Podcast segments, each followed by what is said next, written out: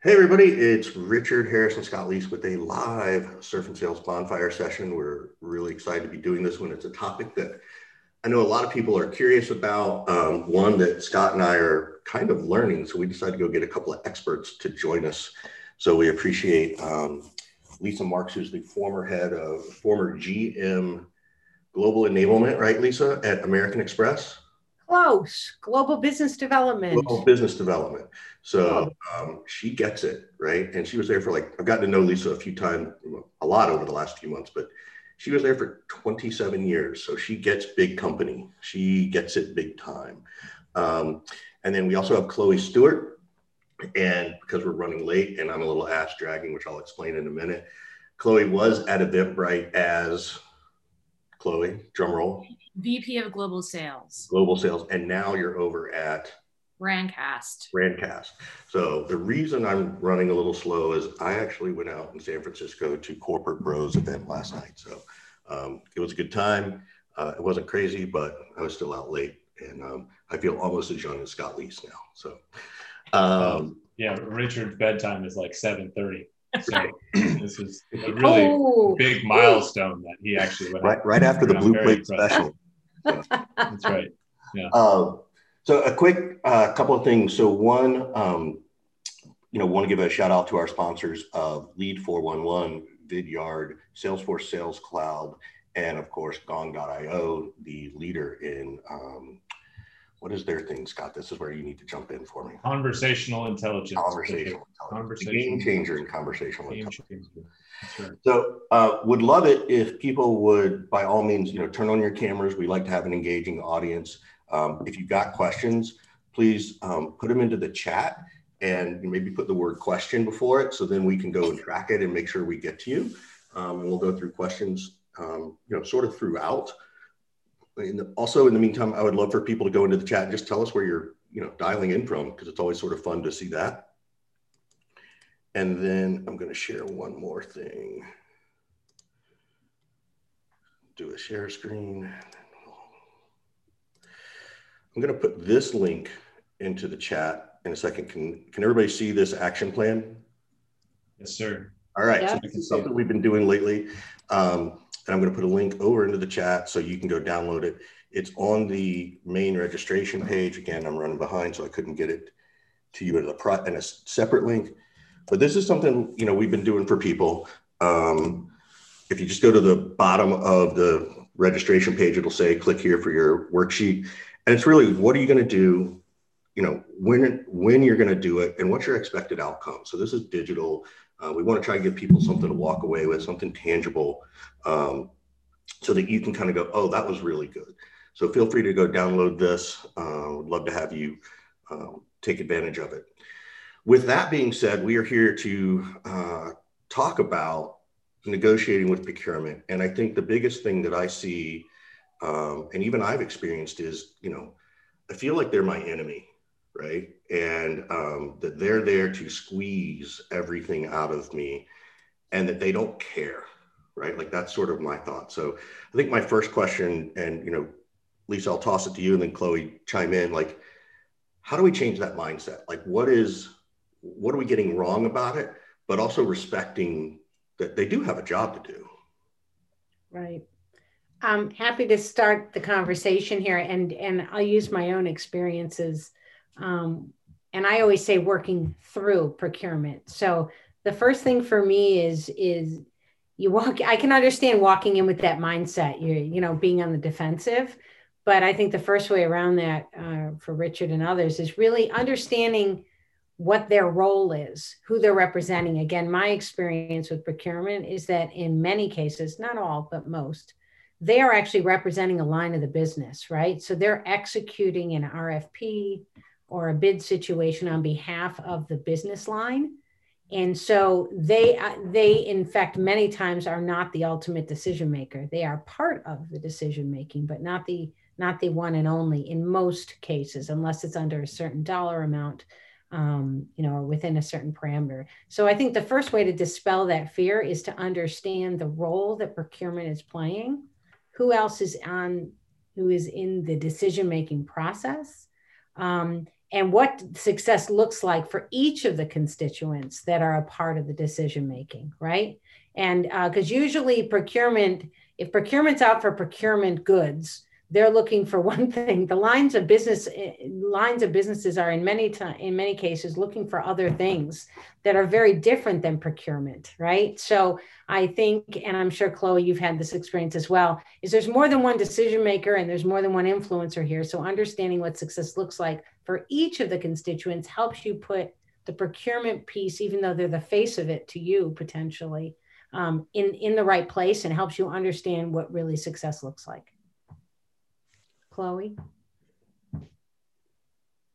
Richard, you got to take her off mute. Oh, if I'm not on mute, I'm making. I can just keep talking. Lisa, get away. I'm here just to emphatically nod and support what you're saying. No, I actually muted myself, so that was my bad. Thanks for finding me, Richard. Um, Lisa, really just going to like Flavor Flav you right now and reiterate what you said. I think um, one thing to note is that procurement tends to be seen as a faceless RFP or a contract or a scary security questionnaire or something that's non human. And there are people just like us, as Lisa said. And I think Lisa's point about like they also have goals and targets to hit, just like we do as sales and customer facing folks, too, right? On the revenue side. And so treat procurement as part of your discovery phase I think discovery is a lifestyle, not just a stage. I know that's super corny, but same thing. Like, what are the questions that you need to ask of them to understand what's important to um, their role? What's their own motivation? And they get a bad rap, but salespeople also get a bad rap. So from an empathy perspective, right? Like, you know, we're seen sometimes as um, not the most favorite part of any buying process as sellers and, and procurement has that same piece. So I think just as like people, it's like, oh man, okay, you have a bad rep just like me. How do we work together and work through this together to use Lisa's words?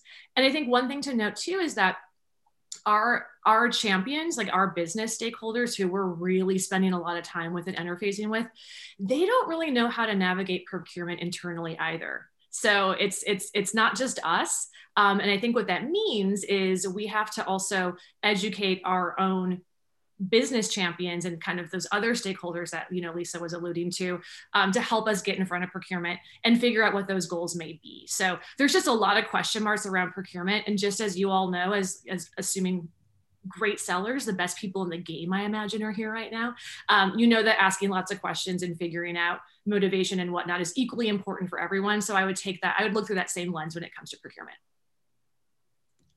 can we go can we go back all the way back to just the very beginning and the basics.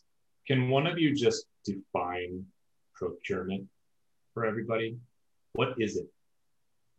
Yeah, totally. I mean, Lisa, you're on mute now. Um, procurement is really the type of team that is comprised of different elements, but as a way to get vendors or suppliers into the business, right? So, um, how that looks in practice can be um, if your service is going to be an approved uh, supplier or vendor, procurement is often involved in approving that, and it can be it can consist of lots of different layers: security, compliance, uh, legal. Um, uh, data, all of that good stuff can be wrapped up into it. And procurement's often looking at a few different things. Like I think we know them most as like being the cheapos in the room and really wanting to get the cheapest price. But risk mitigation and compliance is equally, if not more, important to that.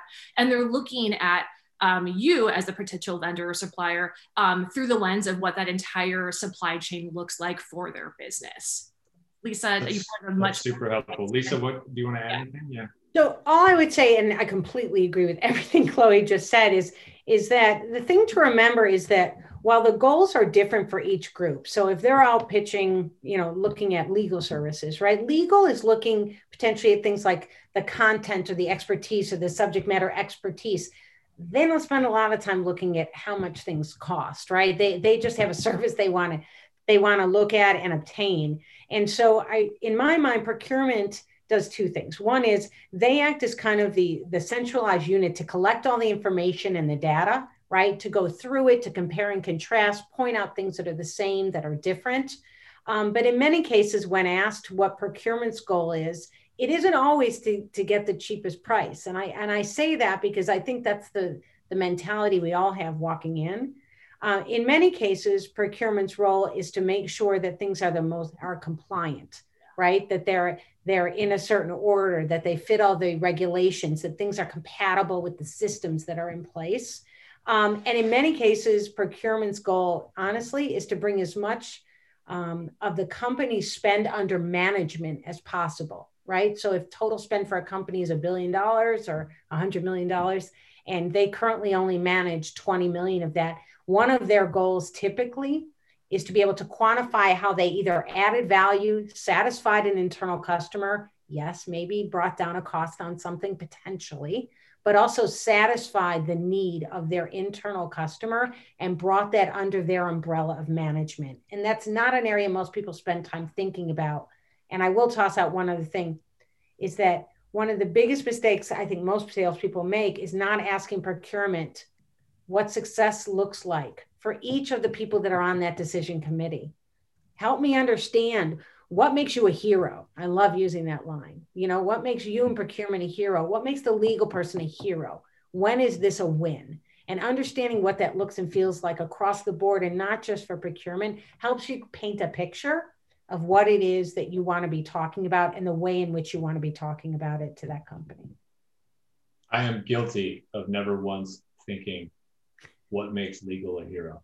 that thought has never gone through my head before.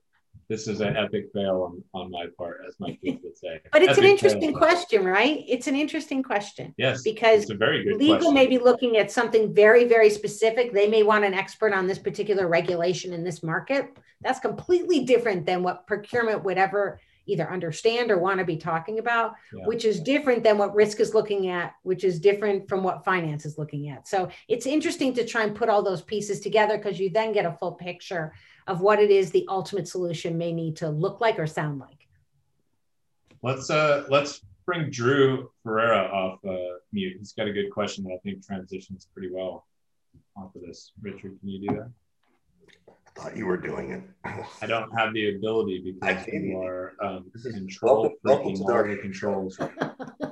Welcome Richard's to ready to take a nap right now. Right. Yeah. Right. Or ask Richard what success looks like for him right now. So Not taking over. Go ahead, Drew. Go ahead, bud. All right, awesome. Um, so, so thanks everyone. This has been super insightful, and I appreciate the, the time so far. Um, I think it's helpful, and, and you kind of answered this a little bit, but discussing how procurement's generally comped and incentivized, right?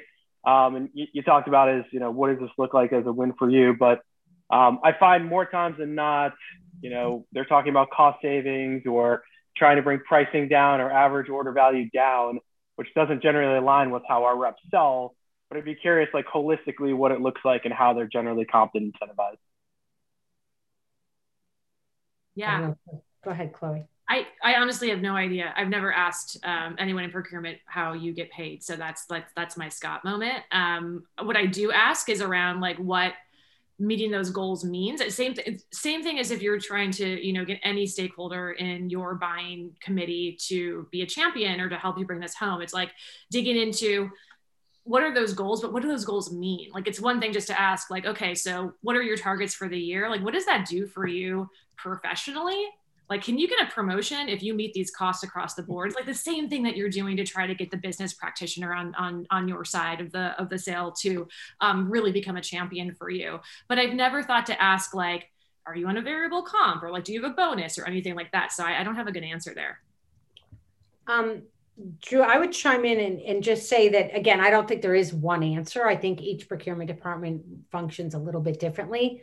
Some are able to um, get credit for the cost savings to your to your earlier point. Um, but when I'm when I hear that, my first question is: so how is cost determined? Meaning, it isn't just a flat dollar amount typically, right? So if you can pay less for something, but then it falls apart in six months, is that a cost savings? So, what I try to understand is um, how they defined cost, and more than that, how they define return. yes. Because usually people will throw out the word cost, but what they really mean is what return am I getting? And understanding how they calculate return helps you understand. And by the way, some of this may just be positioning as well. So I know we used to, uh, in some cases, offer something with a signing bonus, and procurement would say, "No, no, no, we don't want signing bonuses. I can't count that." And we're like, "Okay, so that's an interesting insight. So what do you mean you can't count that?" And they said, "Well, if there's a clawback, we can't count it toward credit for what we brought in until." you know that portion of the contract is complete so what we would do is we'd reposition the dollars within that agreement get rid of the signing bonus and add it on to the annual piece um, or offer them an annualized bonus. And what ended up happening in, in many of these cases is the return is really what they're saying to you, even though they say the word cost reduction or we want to pay less. So, you know, I think asking a lot of questions about how they measure return and how they measure credit, not just across the whole contract, but on an annualized or monthly basis. That's where the finance people are very helpful because they probably told those words to procurement, but it's really finance that records them. And so understanding how finance records return and how they measure it and when it drops to the bottom line is usually your most important metric to understand. And I think procurement just uses a different language and translates that into okay, that means that means I have to get it cheaper when it doesn't necessarily. And that's why you want to also talk to more than just procurement during the sales process you want to have a chance to talk to the finance person that's been assigned to this project and the risk person and the treasury person or whatever the case may be because you're going to hear some different things from a different vantage point that are going to help you understand what procurement puts under that general umbrella of cost savings. Yeah i'm, I'm going to jump in with some practical advice on this one. Um, yep. lisa you, you shepherded me through this with a with a deal i had recently. Um, you know and back to Chloe's point, you know, if you think about these different people Lisa's bringing up in these bigger deals, you know, it's kind of like, okay, you know, if I'm going to buy Gong, right, I want the opinion of my team who's going to use it. I want my opinion of the manager. I want the opinion of the VP of sales and the CRO, if you can get it. And I think that's kind of, if you sort of take that approach, it feels a little more um, inquisitive, sort of where discovery is a lifestyle, like Chloe said. So I think that's one important piece. Um, one of the things I, w- I was taught um, was, you know, when I first started talking to procurement was to just say, you know, what is your role here as procurement? Are you here to shepherd me through the process? I know we're going to talk about commercial terms, like you can sort of acknowledge it. And I think by just saying that you know that's going to happen, then it takes a little less stress off you. But you'd be surprised how often the procurement people will say, okay, I'm here to just get you signed up and become a vendor. Other times they're here to um, make sure that they do get the best price and they'll say it. But once everybody says it, it becomes a little less threatening, right? So asking them, you know, going back again to Lisa's point of how do I make you a hero? It's like, what is your role here with me? Like, I want to be a good vendor. Are you here to just shepherd me through the process? Um, do I really go back to my, you know, my business buyer to shepherd me through the process? And again, it's just like any other discovery. Where's this coming from for you? So those are the questions I've used um, just to sort of like try to reduce that anxiety um, because you know procurement comes in too. They're like, oh, great, another salesperson, another deal. They're trying to, you know. So anything we can do to, you know, as we've been saying all along, to make them feel more comfortable is really, really helpful. Um, you know, Richard, can I say one thing that you and I went through is the a great example of this that may bring it to life for some of you, and Drew, maybe this is helpful, is payment terms. Yeah. So a price is only a price if everybody's offering the same 30-day payment terms with a 210 net 30 discount or something. But understanding if finance and treasury may be looking at float. And so is, by the way, stop for what do you mean treasury? Like I never heard that word until you said something to me a couple of weeks ago. Like okay and, and again, this is, you know, you're coming from this, you know, sorry, whole fortune, but, but all of us are trying to go upstream. So it's good knowledge. So what does treasury even mean? Treasury is the treasurer or treasury within a company is the company in charge of um, negotiating with banks for all the cash and the loans for that company um, and making sure that there's enough cash on hand and making sure that when they need to borrow money, it's done at a certain rate and that they always have enough cash on hand. So they work very closely with finance, who actually runs the daily books of the company. Um, but they are two different functions. Uh, is that helpful? I've tried to keep it really. Yeah. Simple. So what would so if I'm talking to procurement and I'm walking in thinking they're my vendor setup, final yeah. price negotiation, am I turning around and asking them to say, hey, do you have this treasury group? You know, is, you know, how are they looking at this in terms of, you know, where this is coming from outside the actual team budget that is coming from? Like, where does, is that, and is that how we ask it? I guess maybe my question is, well, what would we ask? Even if we don't know that they have a treasury department, um, you know, They do. Yeah. how would you even a- a- approach the subject? So I'll say it, and then Chloe, I'd love your perspective because you come at this from a very different angle than I do. So what I might say is when we're coming down to the final mm-hmm. negotiations and it's about price, and I might ask, what assumptions is this price based on? Is this price that you're looking for that I've offered based on the fact that you're going to pay me every week? Or is it based on the fact that you're going to pay me in 60 days or 120 days, right? There is a there's a cost involved there, right? So if you're assuming you, if if the answer will come back, oh, we have everybody on 60 day pay. Okay. Well, what if I offered you that price in 90 day pay and you could hold on to your money 30 days longer? What's that worth to you? You see what I'm doing? And what I'm trying to do is to open up different factors that all come to price, but it's more about return than it is about the actual price of the item. Because it's not just the price of the item you're selling, you're selling float for lack of a better term, right? You're selling time to pay and time for them in some cases. In some cases, if you're buying Apple equipment, you prepay. So there is no float. You have to prepay before they'll send you a phone. But it depends on what it is that you're selling um, and how it's being sold. But to me, that's one of the biggest misses by sales folks is not taking advantage of having a financial discussion beyond the cost of the product to the customer. Could you also bring this up? I know we're going to go on, but is it worthwhile, you know, you know, if Chloe's my business buyer, right? Like I'm selling to Chloe, but then she's got to turn it over. Is it smart to say, hey, Chloe, do you know how all this stuff works? So then I can at least try to make Chloe a hero. So internally, does that help or does that not, or is that making Chloe look unintelligent, which I wouldn't want to do? And I know No. Not unintelligent. No, we see, I would just say it differently. I'd say, so is there a component in here around payment terms? Meaning, what assumptions did you make? Right? What assumptions has the company made? You don't say you, but has the company made around speed of pay? That's what we call it speed of pay. Right. And if you don't know, is there someone who's been assigned to this project in your finance or treasury group that I could chat with really quickly just to understand um, what assumptions are built into the speed of pay for this particular item or product. Um, your goal is to get to talk to that person, not to have your procurement person try and do it for you, because you Okay. just want to widen your web of stuff you might hear in intelligence. That would be how I would approach it.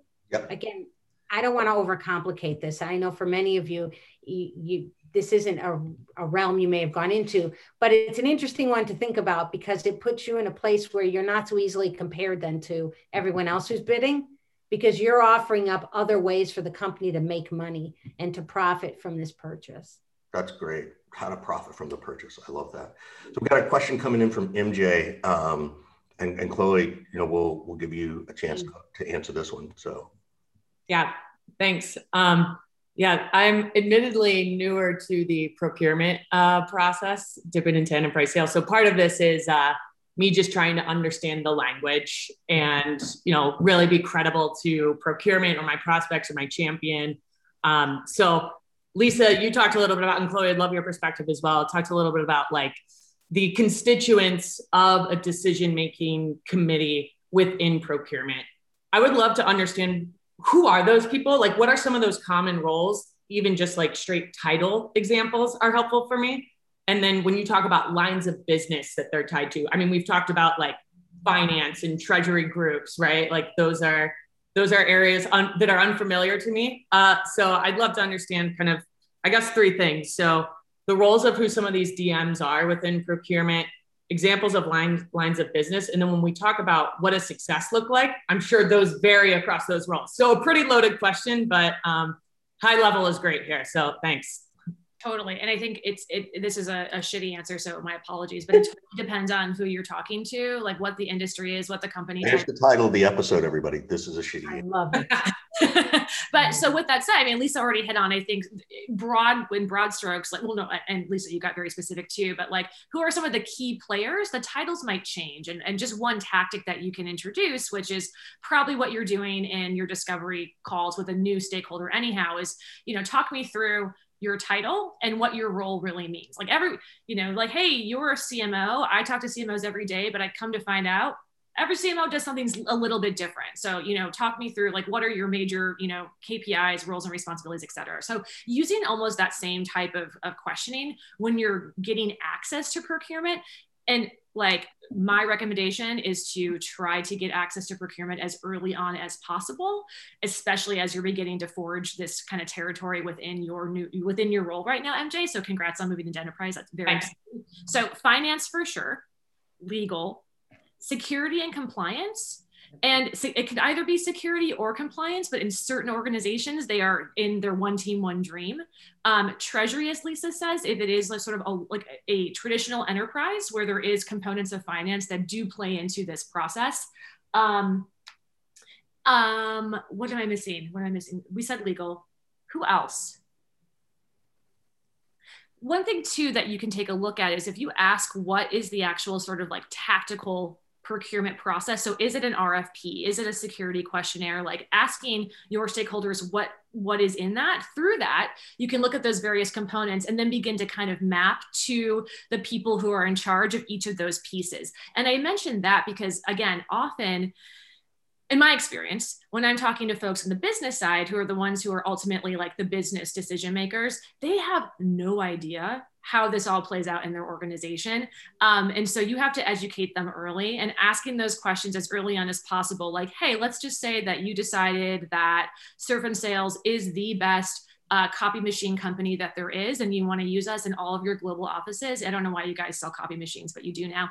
Um, what does that process look like for getting these installed, implemented, et cetera? And your buyer is going to be like, oh man, like, uh, great question. So through that, you can begin to educate them on how to pull those titles for you too. And I mm-hmm. say do that as early as possible because um, forecasting can be tough here.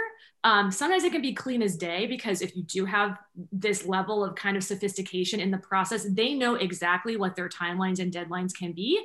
It might not be the timing that you want, which is why, spoiler alert, always have a full pipeline but it, it that this is the stuff get, that can throw a wrench in the wheel when you're in your like friday forecast meeting with your leaders and you're like yep surf and sales copy machine is going to close next week and then it ends up being like next year right? Um, anyway i kind of answered your question and then kept talking which is rude of me. Lisa what did i miss in terms of kind of major roles or titles? I don't think you did. What I was going to offer up, and you guys tell me if this is helpful or not, I was going to do a little pretend story to show how this might come to life a little bit. So I come from the world of credit cards, and but you could you could sub in any service you wanted, right, or any product.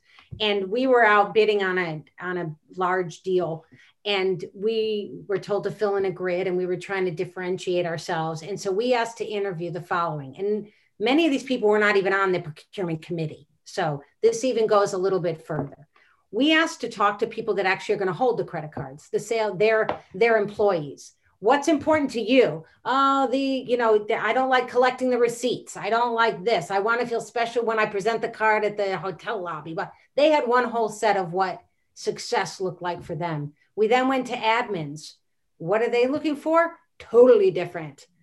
We want automation we if we have questions on the expense report we know we don't have anybody to call right? So their whole set of needs was different. We went to finance. They were all about the reporting of the expenses and categorize you know how do you categorize it and how do i know if there's a mischarge and and what about bill backs and, and things of that nature. We went to the partners in the leadership and they had overarching goals around the intel that these um, credit cards could bring them in terms of how to lower future supply chain costs. I mean, we were so all over, we went to procurement and they were interested in how they can quantify um, the savings. And again, that's difficult here in, in this particular case. And how do they, there I asked every month to supply a um, presentation to their executive board on what they're overseeing, right? So their needs were completely different.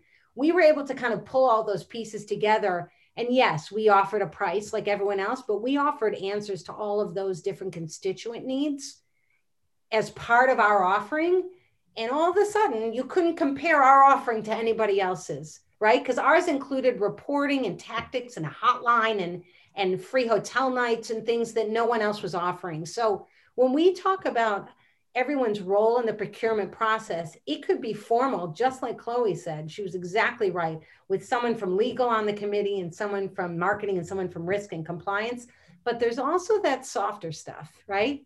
There's who's going to be using the product, who's going to be judging the product, who's going to be assessing it, who's going to be forecasting, and what are all their needs. And not all those people are going to be on that committee.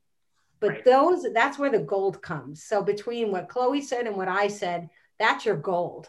That's yeah. what separates you during that process from everybody else.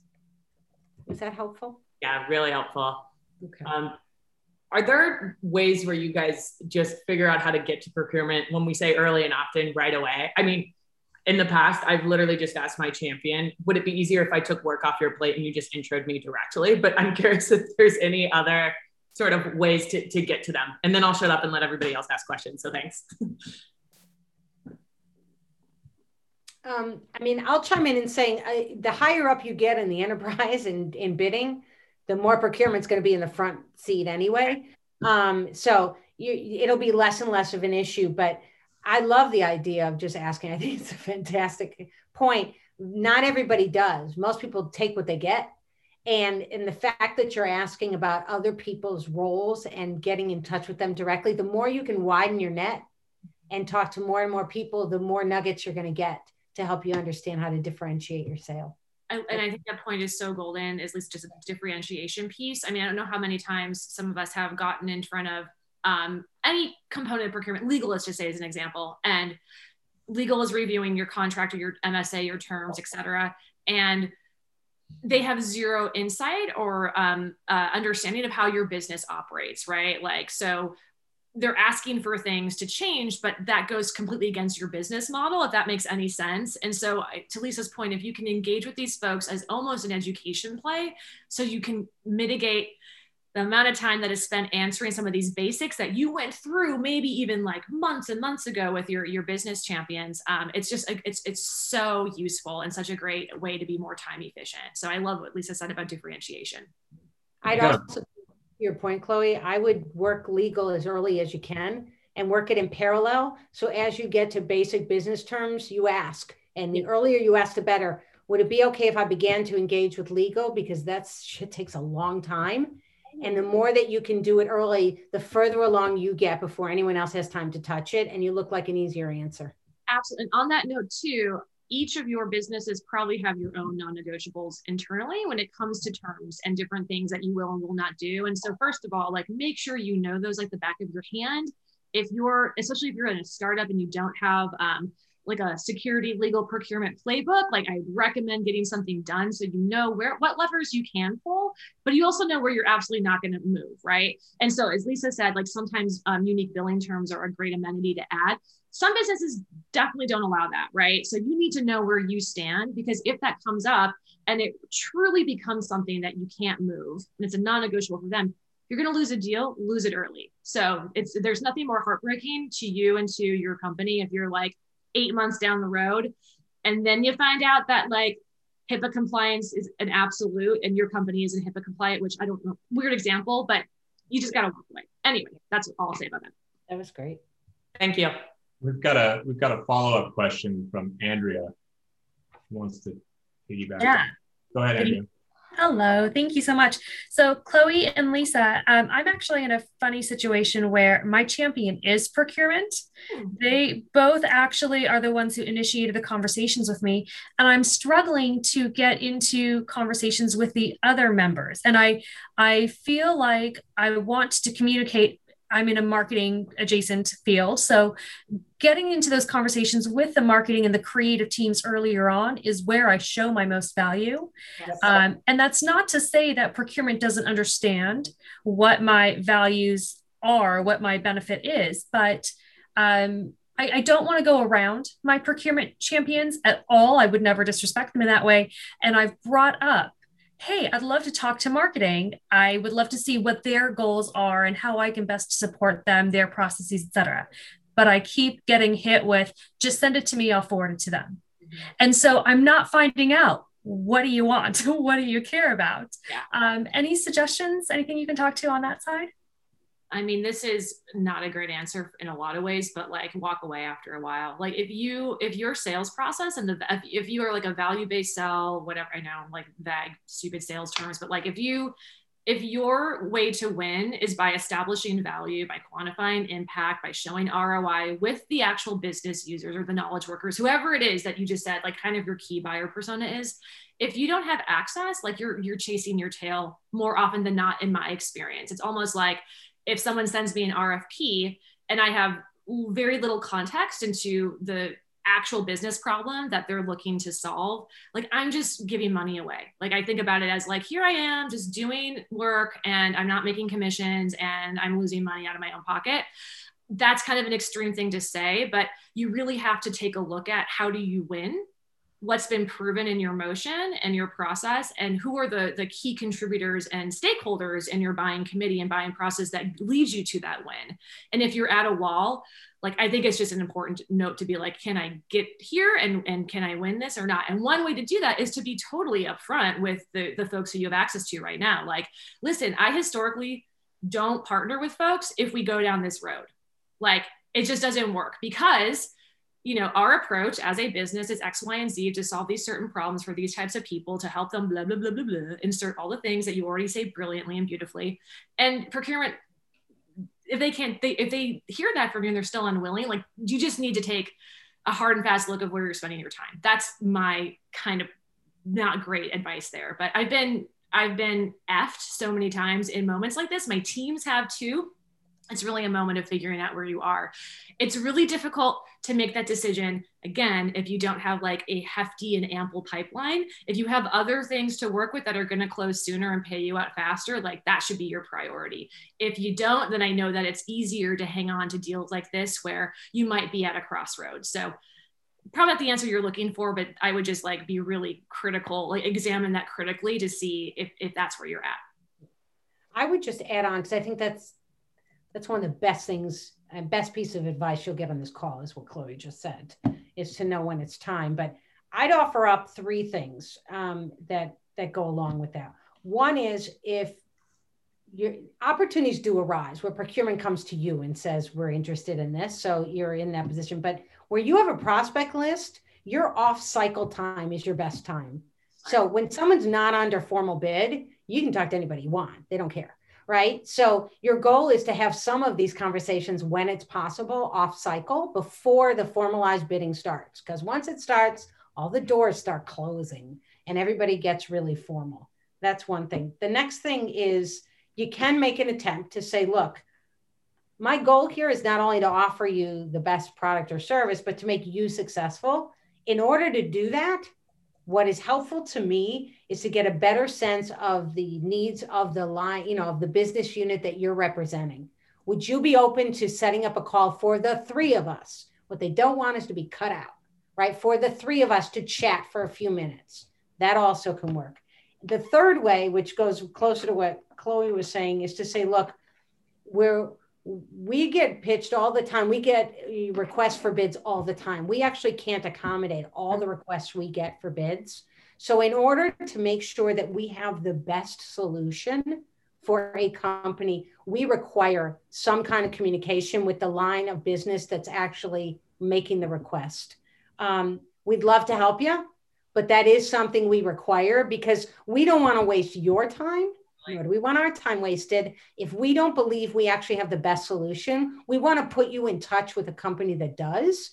And in order to make sure that that happens, we require a quick conversation. Could you help set that up for the three of us to have a quick talk? Something like that.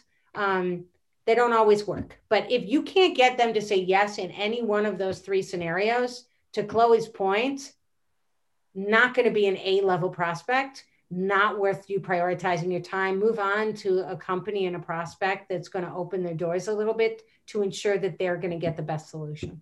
I also love the the just the like this isn't a great use of your time line is so good. I mean, like really, like let's be real, like we're being selfish with our own time, but like you're making you're still being super buyer centric, and and it shows that level of empathy and humanity there, where you're like, listen, like I'm trying to help you out, but I it's i'm going to actually just waste your time if if yeah. we don't do it this way i've been yeah. here before so i think it's a really great just like line to use lisa that's that's a great one we've, so we've got helpful so we've got what I think is um, the best and most difficult question so far. So I'm excited to have Jeremy come off mute. Okay.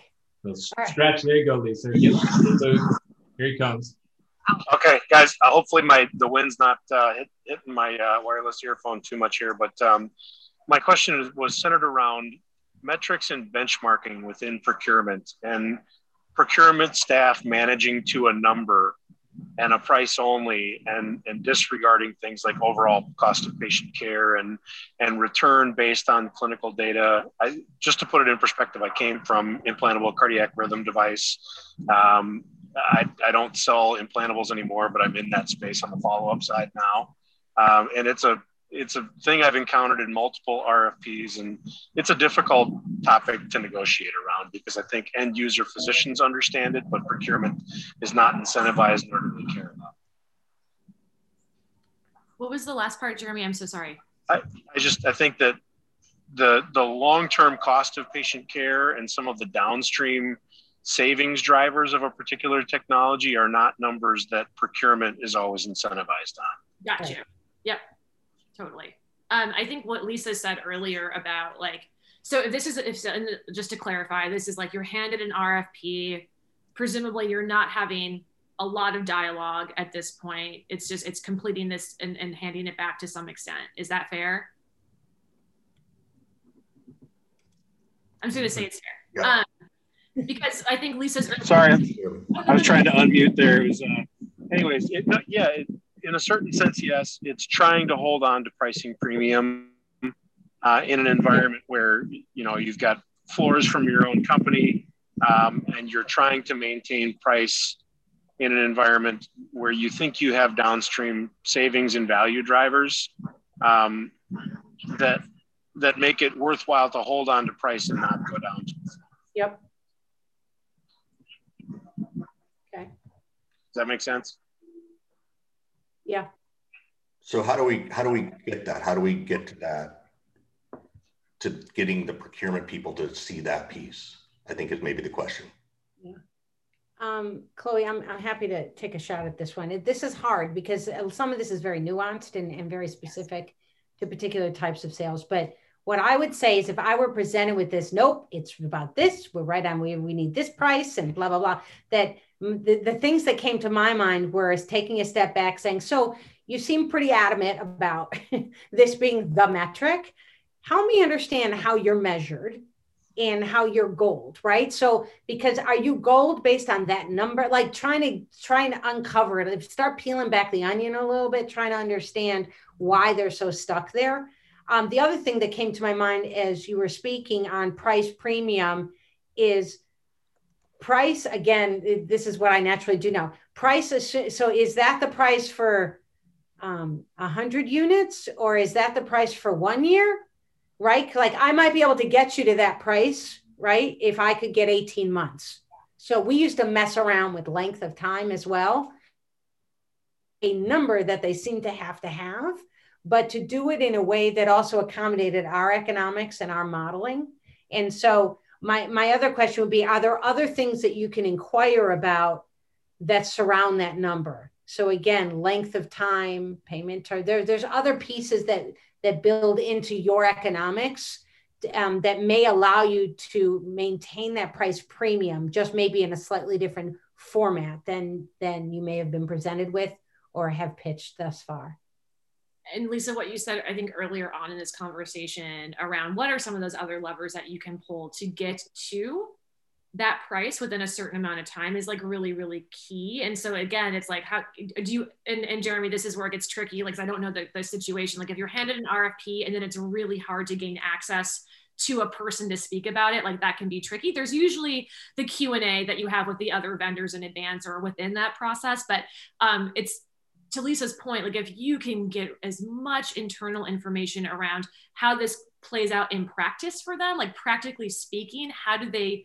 think about gaining these savings?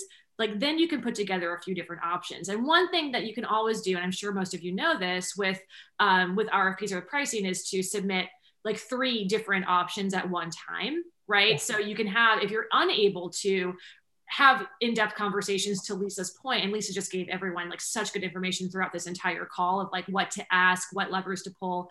You can put together three different options and then really clearly articulate where the savings comes through um, and what those differences are. And most mostly people accept that. So it gives you more optionality on your side where you can kind of stick to your own guns there too, but you're still showing flexibility.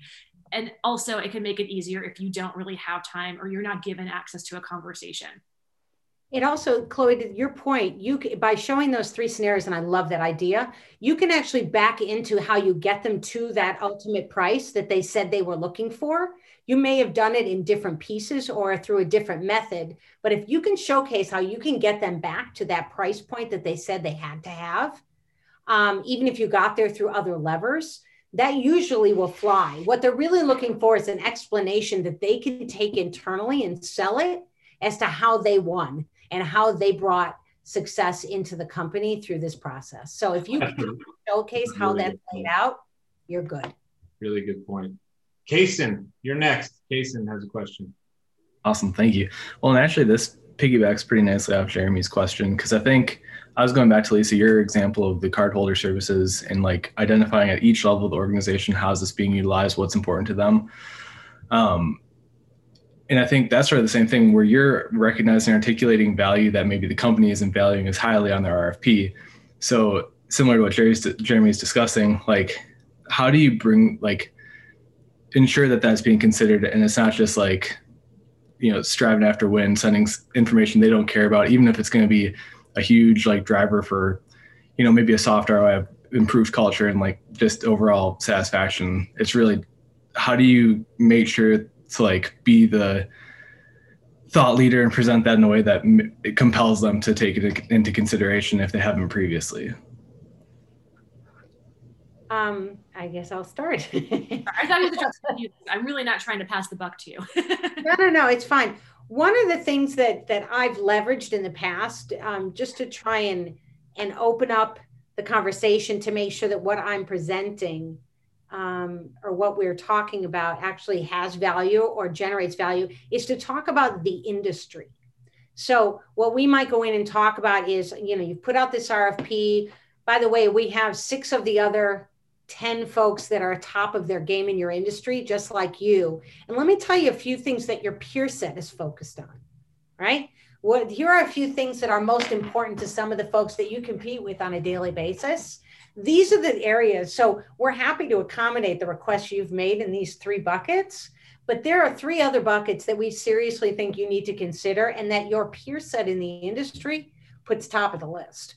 And so you start talking about them in comparison to their peer set, everybody's ears perk up. So it's not just about you trying to sell them on something, it's about stuff and in, um, intelligence in their industry that they're unaware of. And that way you're also seen as more of an expert versus a salesperson. So, um, Chloe, I don't know if you have anything to add or if you disagree. Uh, and even if the way in which you're articulating that information is in a response uh, you know, is to a proposal request, you have the opportunity to do that, right? So, for example, if there's a way in which the problem is presented, but you know, because you're an expert in this space as well, that their business problem could actually take a different layer to it, like take what Lisa just said and use those industry insights. You get to kind of just like shape that a little bit. You don't have to only color between the lines, you know what I mean? And to that point it's like can you also leverage testimonials from your existing customer base who are you know like-minded? People care so much about what other people do. Like we are nosy af right? So like if you can kind of lean into that it's an advantage for you and it makes you look really sharp. The other thing too is understand understand your competitors like the back of your hand always just in general for life. Um, because you know that those knuckleheads are probably being um, solicited to for some sort of, of response. And so if you can also think about how you're approaching your answers in a way that has you stand out from the competition as it pertains to those business problems it's like that kind of like implicit bitchiness that I love. Like you're not calling anyone out by name, but you are you are positioning yourself as the leader. And so coupling that with those industry insights that Lisa says, like you can really put your your best face forward, even in a limited engagement that is literally a written response back to somebody. If you have the opportunity to actually present, which is I know really stressful and could be super fun though, then you have more ammo and you can you know win them in that way too. But you can really use just like a written response back to your advantage in those ways. Great. We're going to um, go over to, to, Nate in a second for his question, but first, um, this has flown by. This has been super fun and ridiculously knowledgeable. So thank you, Lisa and Chloe, for for jumping in. And actually, Scott and I just sort of shepherd people in and out, so we're happy to you know make it easy for ourselves. Um, but you know, a quick shout out again to our to our sponsors of Salesforce Sales Cloud, Lead 411, Vidyard, and Gong.io, uh, the game changer in conversational intelligence. Uh, and so, Nate, what what is your question, sir? Yeah, so uh, I want to say thank you for everyone. The great questions and great answers. I really appreciate it. So, my question is around, and I assume this is more widely known, like a white sheet and it was it was a Motorola Solutions thing where you would go in to sell something, and I'm in the semiconductor space, so you know they want to know what's your process, how many you know inches is the wafer, all of those pieces, and then they tell you how much each piece should cost, and then tell you what your price should be. Um, and I, I kind of put this in there. My answer has always been we don't do that. You know, like we we talk the solution. We've lost deals um, and we've had, you know, new procurement P- VPs come in at some of our biggest customers and, um, you know, try and pull this on us. Um, virtually every customer that I've ever lost out to on this two years later is back uh, buying from me because they realize that the solution they need is more important than the, the cost. But I'm wondering how you've encountered that and if there's maybe a better way to address it. Yeah, I mean, procurement can do that, right? Like they can literally try to look at the cost per unit and not look at like the overall value of the solution. And, you know, as most, you know, sellers in this day and age, like we're really trying to sell a, a holistic solution tied to business problems and not just, you know, like we're not just trying to talk about price here and there by by each unit. And um, I think that procurement can tend to come in and really try to take apart your overall um, proposition by doing things as tactical as like what's the cost per each piece? What that allows them to do is compare like those economics by each of those like actual like units to your competitors and come back with something. But that's just silly because that's like not how your business presumably operates right? Um yeah.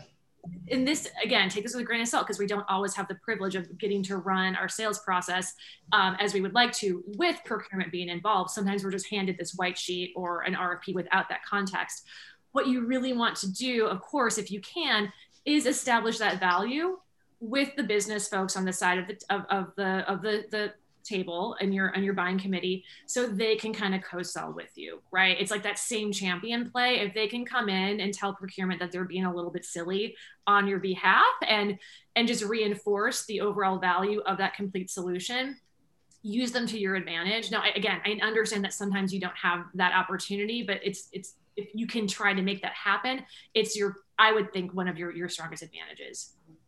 Um, Chloe, the only other thing that I would add to that is because I think you're right, and this is one of those. If you have a business model that that allows you to say, uh-uh, "We will not participate in an RFP," right? That that only and exclusively functions on the cost per piece or the cost per part or whatever the case may be, then you need to. I would proudly say to people, you know we don't price this way and this is why the this is why is super important. But then you also have something else because then once you've done that you have nothing to lose correct?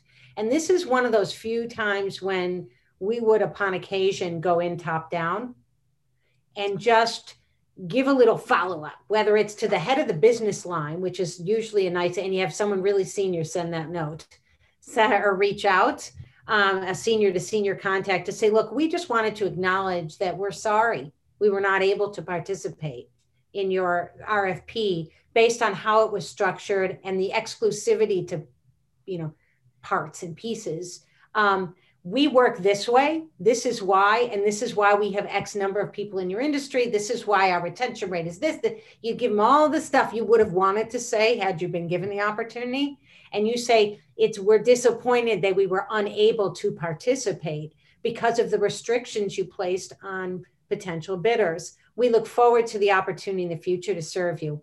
I got to tell you, about 70% of the time, all right, someone up top who gets that is trickling that shit down and letting some people know, whether it's in procurement or the business, that this is bullshit, right? That, not the best solution. So, So It- who, you know, who do you you- go oh. to, Lisa? Who do you go to to do that? I'm glad this came up.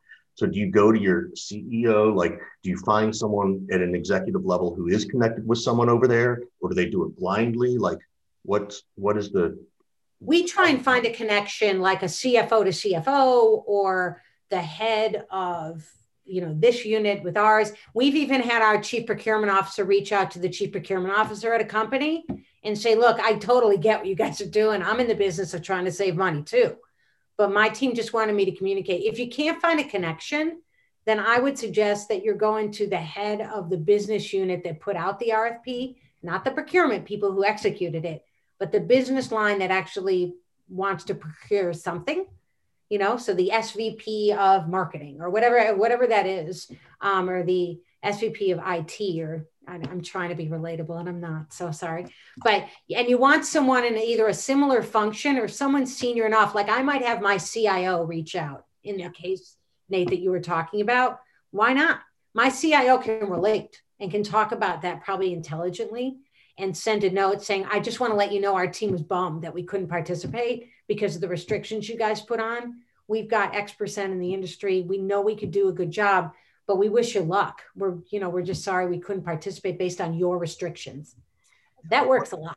I want to jump in and I'm going to give because I know we got to wrap up and it, Yep. it didn't come up, but I wanted to give one piece of advice that I learned early um, when working with procurement was when you get to that point and the price isn't getting to where you are and you're feeling like you've lost the deal, it is okay to say to the procurement person, hey, you know, maybe I can go back to Lisa and see if she can pull some budget from somewhere else. Mm-hmm. Right. Because Lisa can try to go get additional budget. So I just want to make sure that like because we always get to procurement and again we sort of started with oh my gosh you know we have this negative thing just because they say no doesn't mean you can't go figure it out and you can go back to your business person. And oftentimes they'll go find more budget or they'll get an additional approval right? Everybody's got a little something somewhere. So um, so again it's it's a nice way to do it.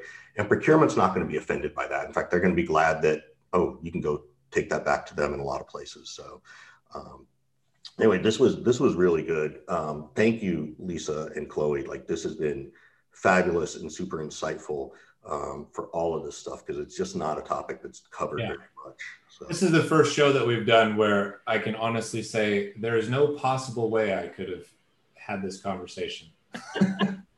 I don't believe you, but thanks for saying Oh, it. Yeah. believe me, this is this is beyond me. So this has been awesome. come on lisa you, you coached me through this so you can only imagine you know with scott like would you imagine what if scott walked in with that beard and hat backwards talking to a procurement person right No, that might be the only way I actually win the deal. this is true this is true so They would ignore everything I say, and they're just like, "I feel bad for this guy. Let's just give it to him."